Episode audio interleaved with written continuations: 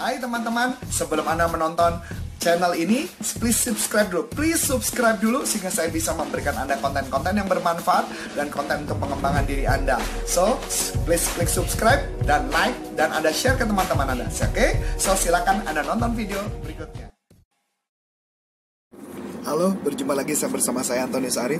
Kali ini saya akan membahas mengenai apa sih yang membuat orang termotivasi untuk melakukan sesuatu atau melakukan kegiatan tertentu. Nah, kita membahas dari sudut pandang uh, dari sudut pandang tentang meaning, makna ya dan dari sudut meaning atau makna. Nah, dalam sebuah ilmu positif psikologi dia mengatakan kenapa seseorang tidak mau melakukan sesuatu karena dia mempunyai uh, tidak mempunyai makna tertentu untuk membuat dia kenapa dia harus melakukan. Misal contoh, misalkan contoh dia mau biar rajin membaca buku tapi kalau dia nggak punya makna kenapa dia harus baca buku atau dia tidak punya alasan yang kuat untuk baca buku maka dia otomatis tidak akan membaca buku. Begitu juga ketika seorang ingin menjadi sukses aktivitasnya semakin tinggi bekerja melakukan sesuatu dia harus punya makna. Karena manusia ketika melakukan sesuatu semua berdasarkan makna-makna yang di pikiran dia. Makna apa yang diciptakan oleh pikirannya itu yang membuat dia mau melakukan sesuatu. Maknanya semakin bermakna semakin bagus bagus maka akan semakin kuat. Saya ambil contoh.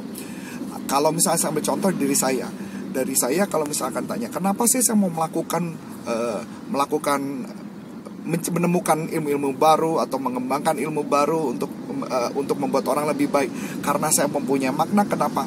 Kalau maknanya adalah ketika saya bisa membantu orang bisa hidupnya jauh lebih cepat. Kenapa enggak? Buat saya itu adalah sebuah penghargaan buat diri saya. Jadi maknanya adalah sebuah penghargaan buat diri saya jadi saya menghargai. Saya ambil contoh lagi.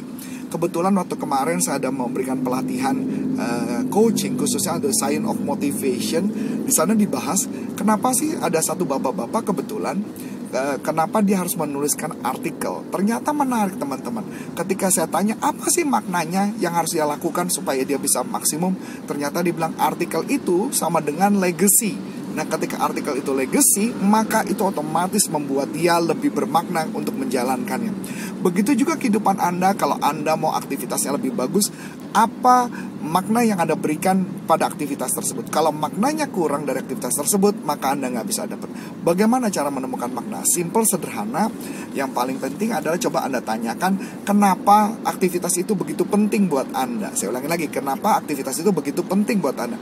Apalagi kalau Anda nanya aktivitas itu begitu penting, tanya lima kali, Anda tanya kenapa aktivitas itu begitu penting buat Anda, Anda akan menemukan maknanya dan kemudian otomatis dengan menemukan makna maka Anda akan lebih mudah berhasil untuk menjalankannya. So saya Antoni Sarif mengucap banyak terima kasih sukses buat Anda sampai jumpa. Salam bye bye.